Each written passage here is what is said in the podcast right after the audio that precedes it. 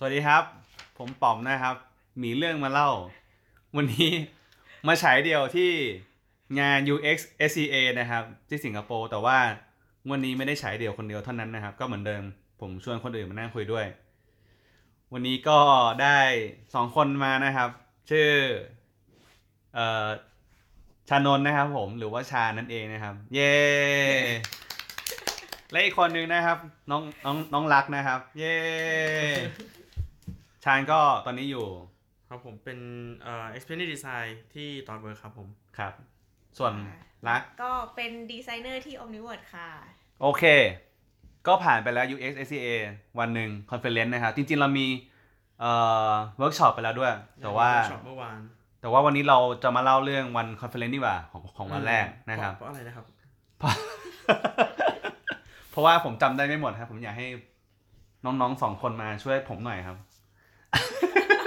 เอ้ยคุณสามารถทักทายผมได้ช่วยออกเสียงเลยไม่ต้องไม่ต้องทำท่านะครับผม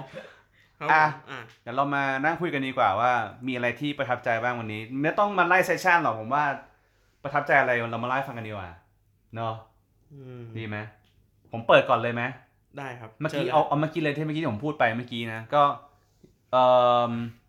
มันมี culture ของบริษัทที่น่าสนใจของของบริษัทหนึ่งผมจำไม่ได้ว่าทอล์กไหนนะ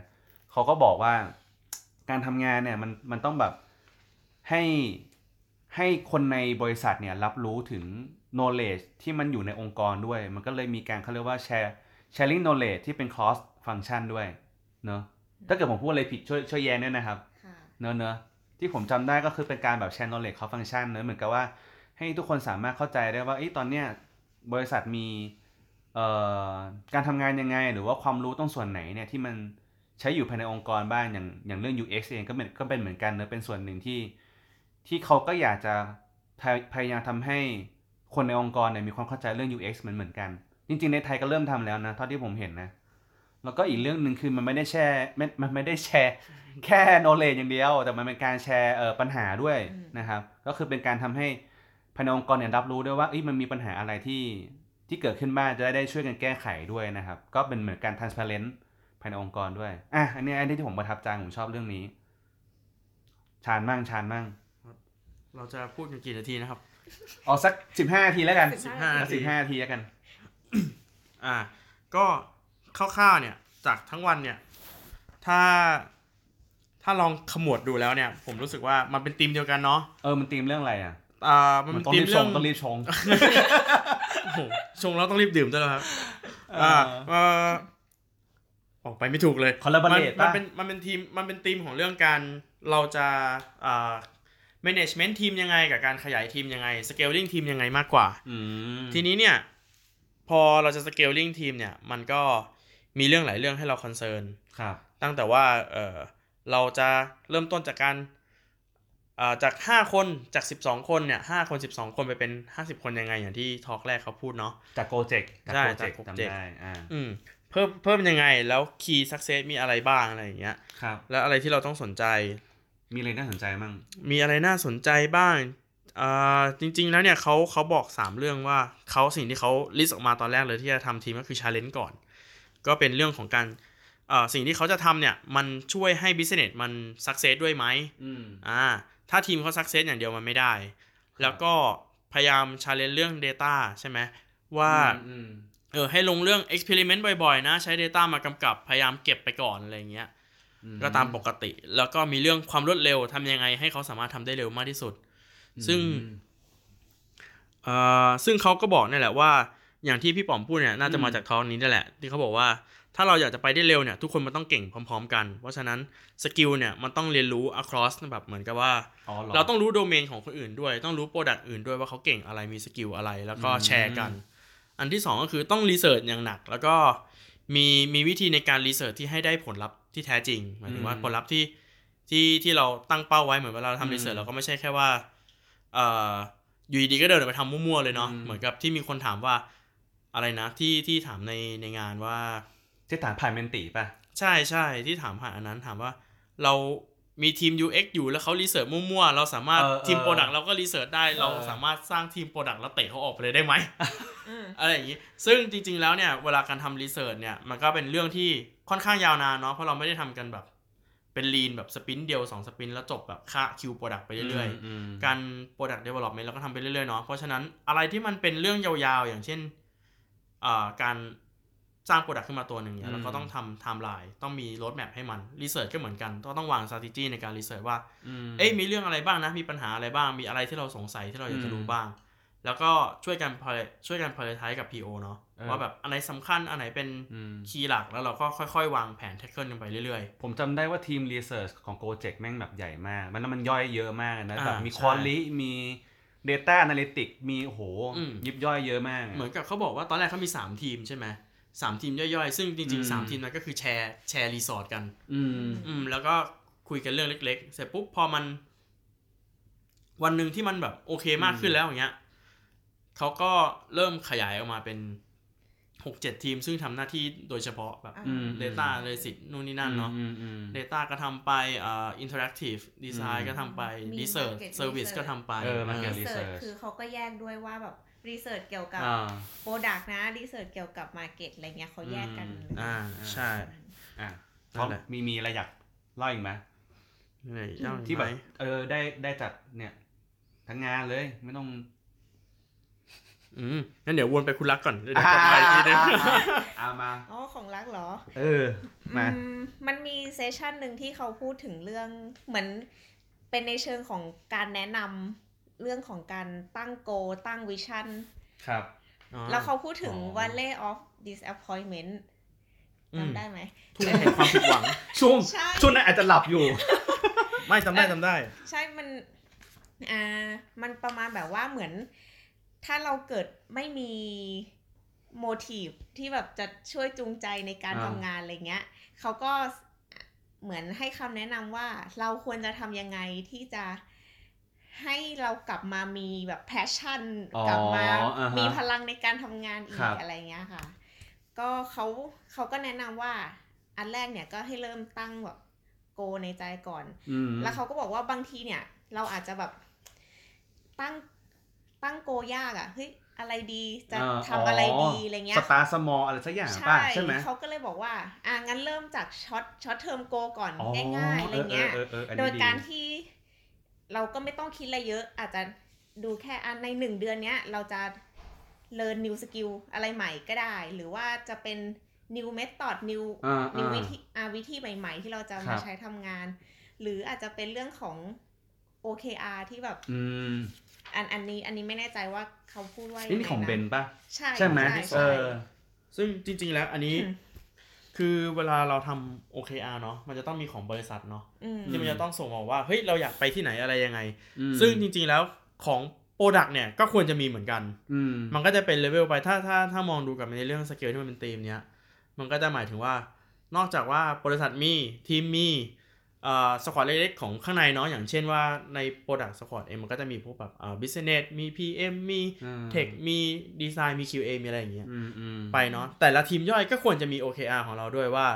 เราอยากจะ achieve อะไรบ้างในอืมในแต่ละสปินแล้วก็ในแต่ละควอดแดนเอ้ยในแต่ละเอ่อคิวนั้นอืมๆเนาะอืมเสร็จปุ๊บทีนี้เนี่ยถ้าอ้างอิงกับ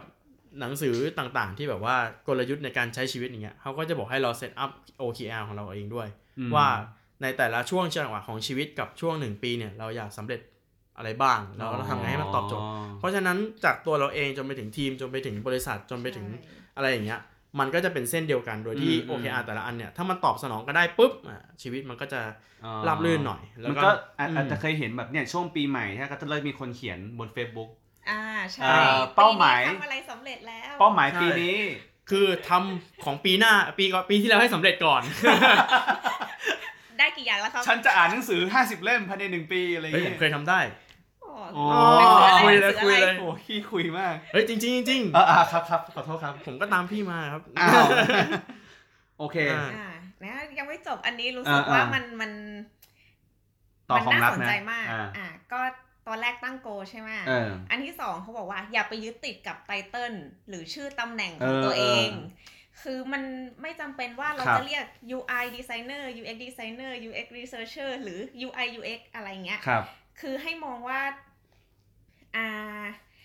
เราเป็นดีไซเนอร์แล้วเราควรจะรู้ทุกๆอย่างในอืมในโปรเซสของดีไซน์อืมอืมฮึอืมให้ให้มัน ให้มันแบบเออเออรู้ทุกอย่างแล้วพอทำงานเออเออทำทำงานในครับแต่ละส่วนได้อะไรเงี้ยจำจำได้เลยเอ็นเอ็นต้องบอกต้องย้อนต้องเราย้อนกลับไปว่าคนที่พูดเนี่ยคือชื่อเบนคิมอืมเขาทำเอ่อเป็นเป็น head UX ที่เอ่ออ่า Style Theory ใช่ใช่ไหมใช่ Style Theoryมันอ่ามันมันเป็นบริษเป็นสตาร์ทอัพที่ให้ผู้หญิงเนี่ยเข้ามา เขาเรียกว่าอะไรนะ เช่าเช่าชุดอะไรเงี้ยค่ะอ่าให้สับสไครเป็นเดือนเดือนๆอะไรเงี้ยอ๋อพวกชุดราตรีชุดแต่งงานเออเออชุดสวยๆอะไรเออเงี้ยแล้วก็ไอหัวข้อที่เมื่อกี้รักพูดถึงไอเรื่อง title อะ title job อะคือเขาพูดประชดนิดนึงเขาบอกว่า คุณอยากได้ชื่อตำแหน่งอะไร คุณไปตั้งเอาเองเลย ไม่มีไม่มีเว็บให้ตั้งชื่ออยู่ใช่ใช่เจน generate title name UX หรืออะไรอย่างเงี้ยก็ใช่อยากเป็นอะไรก็เป็นเลยอะไรอย่างเงี้ยนะมอะต่อต่อใช่อะรักเพราะต่อ เพราะว่าถ้าเกิดเราไป สติ๊กกับชื่อตำแหน่งมากเนี่ยอืมมันก็จะกดดันตัวเองด้วยแล้วแล้วไงอะ มันก็จะดูรู้สึกว่าความคาดหวังเนาะอ่าว่าสมมุติถ้าเราตั้งตั้งตั้งไตเติลว่า Product Designer คนอื่นมันก็จะมองภาพเราเข้ามาว่า อุ้ยมันจะต้องทำอันนู้นอันนี้เป็นแน่เลยอะไรอย่างเงี้ยอืมอืมอืมอะก็ประมาณไม่นั้นต้องไปสนใจมันมากครับอืมซึ่งซึ่งจริงๆแล้วขอเสริมนิดนึง มันจะโยงกลับไปที่สองคนแรกเนาะว่าอ่าเอ่อ อย่างเมื่อกี้ว่าไงนะ สไลด์ไม่เป็น titleless เนาะอ่าไม่มีอ่าไม่มีชื่อตำแหน่ง ทีเนี้ยสมมติถ้าถ้ายกตัวอย่างเนี้ย เราเอ่อมันจะมีอยู่ช่วงหนึ่งช่วงก่อนหน้านี้แรกๆเลยที่ก่อนที่เราจะแบบมีเรื่องพวกนี้บูมบูมๆขึ้นมาช่วงในช่วงหลังๆเนี้ยเขาจะบอกว่าเออ UX เป็น mindset นะ ใครๆก็เป็นดีไซเนอร์ได้ everyone is designer เออเออเออ่าออันนั้นจริงๆก็เป็นเรื่องจริงนะครับ เพราะว่า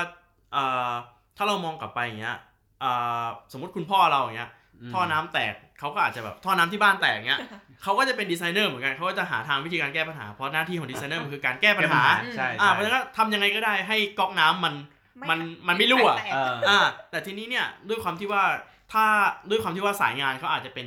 อะไรบางอย่างที่อ่าไม่ได้เกี่ยวข้องกับดิจิตอลอาจจะเป็นเขาก็เลยพนักงานพนักงานบัอะญชีแก้ด้วยเทปแล็กซีนอะไรอย่างเงี้ยอ๋ออ่าก็อาจจะช่วยได้หรือว่าถ้าเขาเป็นช่างเขาอาจจะมีเครื่องมือมีเหล็กมีอะไรอย่างเงี้ยอ่ามมาอุปกรณ์มาอืมซ่อมได้หรือว่าเป็นดิจิตอลอาจจะแบบโอเค IoT อะไรอย่างนี้หรือเปล่าอย่างเงี้ยพอยพอยของคุณคืออ่าเพราะผมก็คือว่าเอ่อพอเราเป็น titleless เนี่ยเราเหมือนกับว่าใครๆเป็นอะไรก็ได้เนี่ยก็คือจะช่วยกันทำงานได้ง่ายขึ้น อย่างเช่นว่าในโปรเจกต์ผมเองเนี้ยเท่าที่เคยทำมาเอ่ออย่างเช่นเราเป็นแต่ก่อนเราเป็น visual designer เนาะเราเป็นอืม UX เราเป็น UI อย่างเงี้ย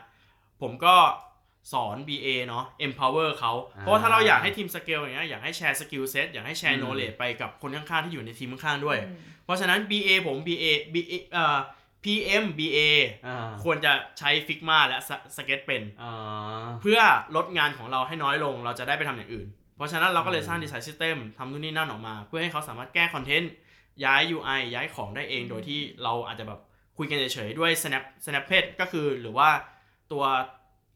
ตัวเทอมต่างๆ ว่าแบบไอเนี้ยคือปุ่มนะปุ่มเรียกว่าอะไรอันนี้เรียกว่าอะไร แล้วเราก็เขียนโน้ตว่าหน้านี้ต้องมีอะไรบ้าง แล้วเขาก็สามารถช่วยเราในการสร้างหน้า UI ได้โดยที่อืมอือหือยังไงนะอ๋อแม่ผมก็จะถามว่าแล้วเราต้องทำยังไงแบบบางบางทีอาจจะแบบมีคนที่รู้สึกว่าเฮ้ย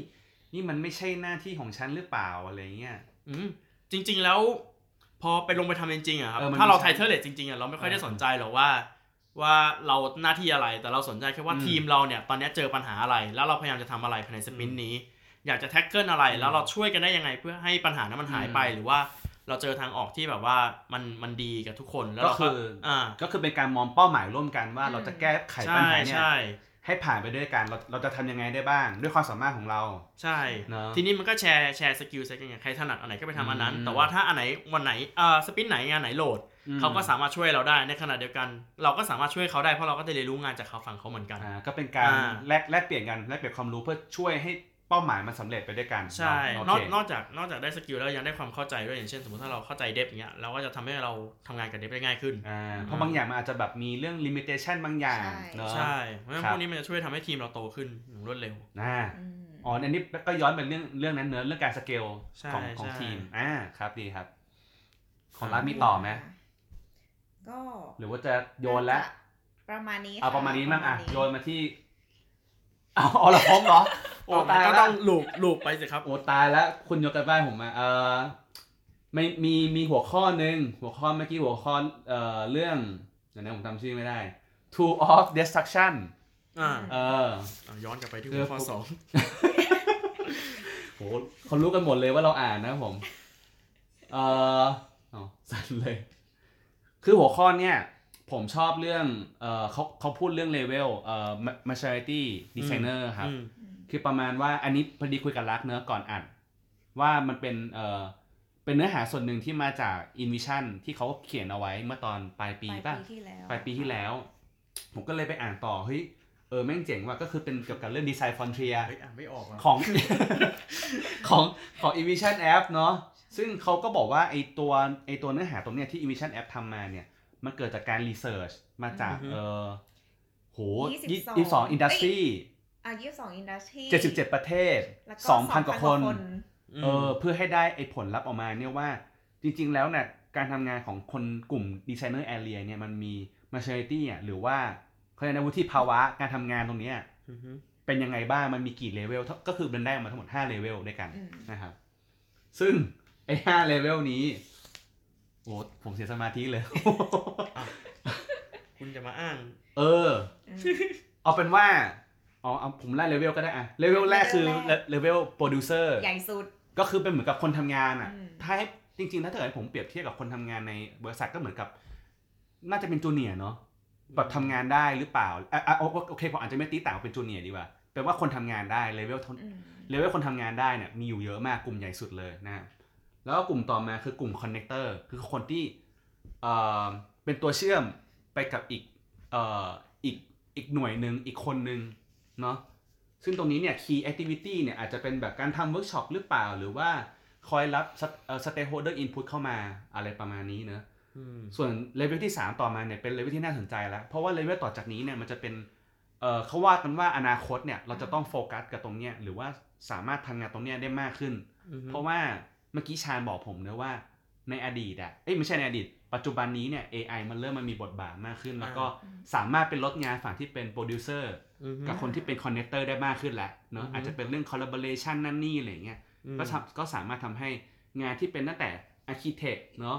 scientist แล้วก็เอ่อ visionary เนี่ยสามารถโฟกัสได้มากขึ้นนะครับอืมก็คือเอ่อ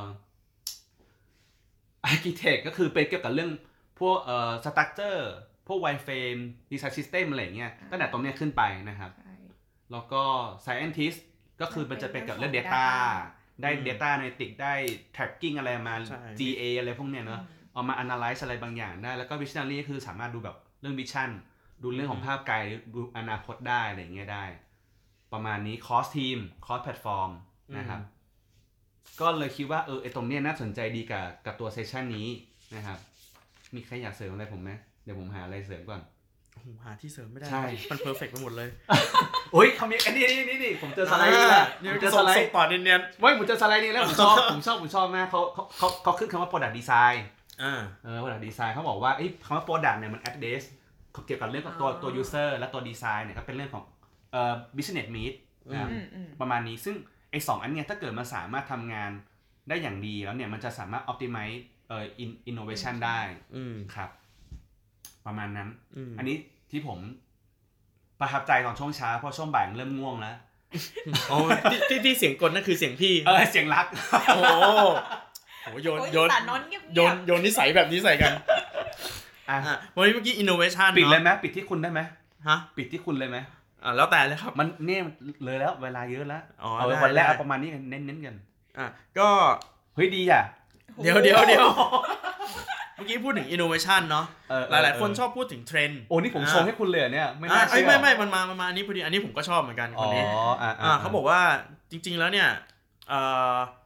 เมื่อกี้พูดถึง innovation เนาะครับ เขาบอกว่าให้เราทำในสิ่งที่ถูกต้องในวิธีที่ถูกต้องอ่าครับ ฉะนั้นเนี่ยเขาก็เลยพาเรากลับไปดูเบื้องตาอ่าดูแต่ก่อนก่อนว่าเป็นยังไง แต่ก่อนเนี่ยพวกเราเราเองก็บางทีก็มีโอกาสได้อยู่ในดิจิทัลเอเจนซี่เออ อ่า เพราะฉะนั้นในโลกโฆษณาแต่ก่อนเนี่ยที่แบบทีวีมันบูมทุกเออออย่างเป็นโฆษณาทุกอย่างเป็นขายอ๋ออ่าเพราะฉะนั้นเอ่อ advertising ตอนนั้นจะบอกว่าทำยังไงให้ทุกให้ลูกค้าเนี่ยอยากได้ของสิ่งนั้น พาเข้าไปพบอันเม็ดนี้ที่เขาไม่เคยเจอขุดมันขึ้นมา แล้วสร้างความต้องการให้เขาโยนของให้เขาแบบเห็นเห็นโฆษณาในทีวีแล้วแบบอุ๊ยอยากได้จังเลยออกไปซื้ออานั่นคือการสร้างความต้องการให้ลูกค้าอยากได้สิ่งสิ่งนั้นอ่าฮะทีนี้โอ้โหหลังจากยุคนั้นถัดมาเนี่ยมันเริ่มมีเรื่องของ Big Data เริ่มมีเรื่องของอ่าอะไรเข้ามาเรื่อยๆ เริ่มมีเรื่องการแท็กเริ่มครับมีเรื่องอ่า case study ในการในห้างสรรพสินค้าอ่าต่างๆ ที่เราค่อนข้าง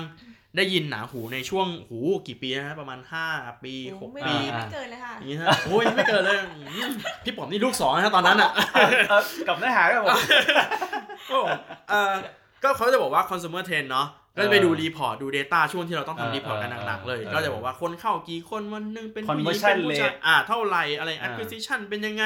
เขาบอกว่าอันเนี้ยคือยุคของ consumer trend เพราะว่าอืมการบิวให้คนอยากได้ของเนี่ยลูกค้าเริ่มเริ่มเขาเรียกไงนะเริ่ม ไม่มีความไม่อินไม่แบบเออเริ่มมีความแบบทำไมแกต้องมาทำให้ฉันเออออยากได้เริ่มรู้สึกว่าอ่าการโฆษณานี่มันเฟกมันมันไม่ดีนะอะไรอย่างเงี้ยมันเริ่มเรื่องต่อการบต้าอนกต่อแล้วเขาอ่าเขาเรียกว่าแบบเป็นมี consumer of voice อะไรสักอย่างอะ word of consumer อ่าอ่ามันเป็นการบอกต่อแล้วมีช่วงช่วงหลังๆ influencer เข้ามาอินฟลูเอนเซอร์เข้ามาเขาก็จะบอกว่าอันนี้เป็น consumer trend ใครต้องการอะไรคนไหนใช้อะไรเยอะเอ่อเทรนไปทางไหนให้บิวอืมให้ขายของตามนั้น ให้ผลิตอืมของตามนั้นอืมซึ่งมันก็ไม่ได้ต่างกับอันแรกเท่าไหร่เพราะมันคือการสร้างนี้ให้ทุกคนจะได้แบบเอ้ยใครๆก็ใช้กันนี่ซื้อบ้างได้ไหมอะไรอย่างเงี้ยอ่าอ่าทีนี้พอมาถึงยุคปัจจุบันที่เรากำลังบูมกันอยู่อีกทีหนึ่ง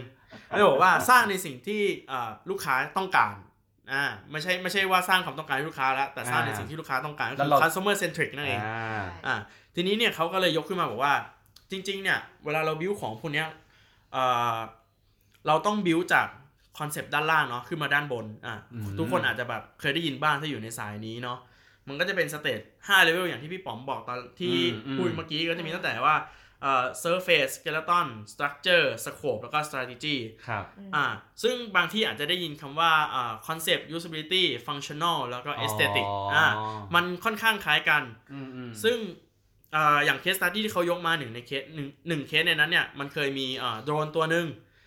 อ่าโดรนอยู่ในใช่โดรนตัวหนึ่งอยู่ใน Kickstarter โอ้ผมจำได้เลยเพราะตอนนั้นน่ะน้องสาวผมที่อยู่ออสเตรเลียเขาก็แชทมาเออเอาไหมแบบจะสั่งแล้วนะอืมก็เลยแบบดูดูๆแล้วโอ้โหเป็นหมื่นเลยว่ะอืมไม่สั่งดีกว่าอืมคือโดรนตัวเนี้ยพิเศษยังไงเขาบอกว่าเวลาเราเล่นกีฬา extreme เนี่ยอืมเอ่อเขาอาจจะจับเขาสามารถมีโดรนตัวเนี้ยแล้วโดรนมันจะวิ่งไปตามตามเราอ๋อเพราะว่าอ่าปกติแต่ก่อนเรามีพวกแบบเอ่ออะไรนะที่ ฮีโร่ที่แบบว่าไอ้พวกกล้องที่แบบติดตัวเราเออโกโปอ่าอะไรอย่างเงี้ยครับ แล้วมันจะต้องติดตัวต้องมีสายอ่าสะพายต้องมีสายแล้วอ่าแล้วมันแพงอ่าอ่าแล้วมันก็จะเห็นภาพในมุมที่ที่เราแบบบางทีก็อ่าไม่ได้อยากได้ อยากให้เห็นอ่าตัวเราเองบ้างก็ต้องมีเพื่อนคอยวิ่งถ่ายอ่าหรือเปล่า เพราะฉะนั้นกล้องตัวเนี้ยมันตอบโจทย์ว่าแบบว่า มันสามารถเปิดขาแล้วโยนขึ้นไปบนอากาศปุ๊บแล้วมันจะบินอ่าแล้วแท็กตามตามมือถือตามเออเอออิอินเทอร์เน็ตที่เราอยู่ที่ผมเคยเห็นมันเอาเอามือเอาเอามือเอามือเอามือเอามือเอามือเอามือแบบทำแบบล็อกสัญญาณก่อนเรียบเรียบร้อยก่อนว่าเอ้ยอันนี้เป็นชั้นนะแล้วก็เหมือนก็ตามเราไปอย่างเงี้ยประอุ้ยมาณรุ่นเนี้ยรุ่นแรกรุ่นแรกเวอร์มากรุ่นแรกไม่ต้องเลยรุ่นแรกอะจริงโยปะนใช่ผมจำได้เลยเพราะว่าตอนนั้นผมเกือบจะแบ็คแล้วมันอยู่ใน คือเขาตอนที่เขาโชว์โปรดักต์ให้ดูอะคือ มันเล่นสกีอยู่บนภูเขาน้ำแข็งอ๋อออยู่บนภูเขาหิมะเออเออที่หนึ่งเออแล้วมันก็โยนแล้วก็เล่นลงมาเลย แล้วไอ้โดรนมันก็บินตามมันก็ถ่ายวิดีโออ๋ออ่าทีนี้เนี่ยที่มามันคือยังไง ใช่ที่มาเขาบอกว่าจริงๆ product ตัวนั้นอะหูเท่มากเลยอ่า vision เท่มากลูกค้าอืมอยากได้แบบอืมนี่คือความต้องการที่เราบิวเราสร้างอินโนเวชันตามครับที่ลูกค้าอยากได้ครับเนาะแล้วเราก็สร้างแบบ strategy ในการทำทำทุกอย่างทำการตลาดมาอย่างดีอืมสุดท้ายเนี่ยโดรนตัวเนี้ยมันมันมันตายไปอ้าวทำไม่ได้จริงอืมทำไม่ได้จริงอ๋อเพราะว่าเอ่อ ตัวอินเทอร์เน็ต Wi-Fi อะหรือว่าแบบพวกสัญญาณที่ติดต่อให้โดรนมันวิ่งตามเราเนี่ยมันไม่ได้มีทุกที่ บางที่มันก็ขาดบางที่มันก็ไม่มีอ๋อทำให้โดรนมันบินตกบ้างโดรนบินตามบ้างอะไรเงี้ยาฮะมันก็เลยกลายเป็นว่าแบบโดนว่าโดนมีอะไรเงี้ยอืมแล้วก็ตายไป ซึ่งตอนนี้มันสื่ออะไรตอนนี้เขาบอกว่าจริง ๆ แล้วอะมันเวลาเขาสร้าง product ตัวนี้มาไม่ใช่ว่าไอเดียมันว้าวอย่างเดียวแล้วมันจะทำได้อืมเราก็ต้องดูความเป็นจริงด้วยว่าเฮ้ยมันทำได้จริงไหมาฮะต้องไปดูที่ foundation เขาก็เลยเปรียบเทียบว่าอ๋อก็เหมือนเราสร้างคอนโดเนี่ยแหละครับ เราสร้างคอนโดเราไม่ทำที่จอดรถชั้นใต้ดิน เราไม่สร้างฐานเราไม่สร้างนี่ก่อน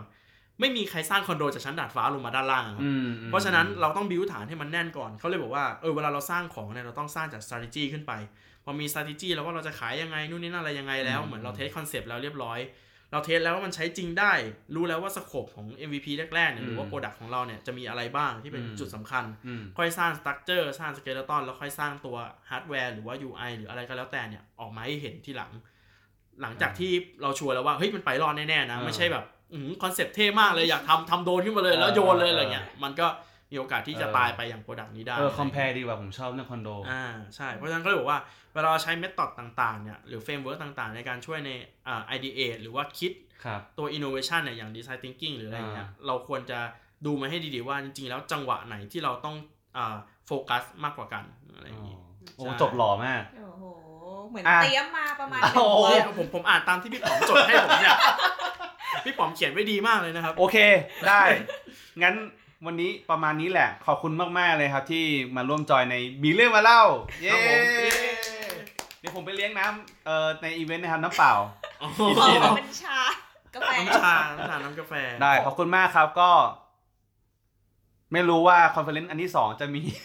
สรุปอีกหรือเปล่า เดี๋ยวว่ากันอีกทีนึงเนาะครับผม โอเค ก็ขอบคุณมากครับ วันนี้เราก็อัดกันตอนกลางคืนนี่แหละก่อนจะนอนนะครับ หลังจากงานเลย ครับผม โอเค ก็ขอบคุณมากนะครับสำหรับชาญแล้วก็ชาญจาก t อ t w o r k นะครับ ครับผม แล้วก็รักจาก Omniword นะครับผม ขอบคุณมากครับสวัสดีครัสวับสดีค่ะ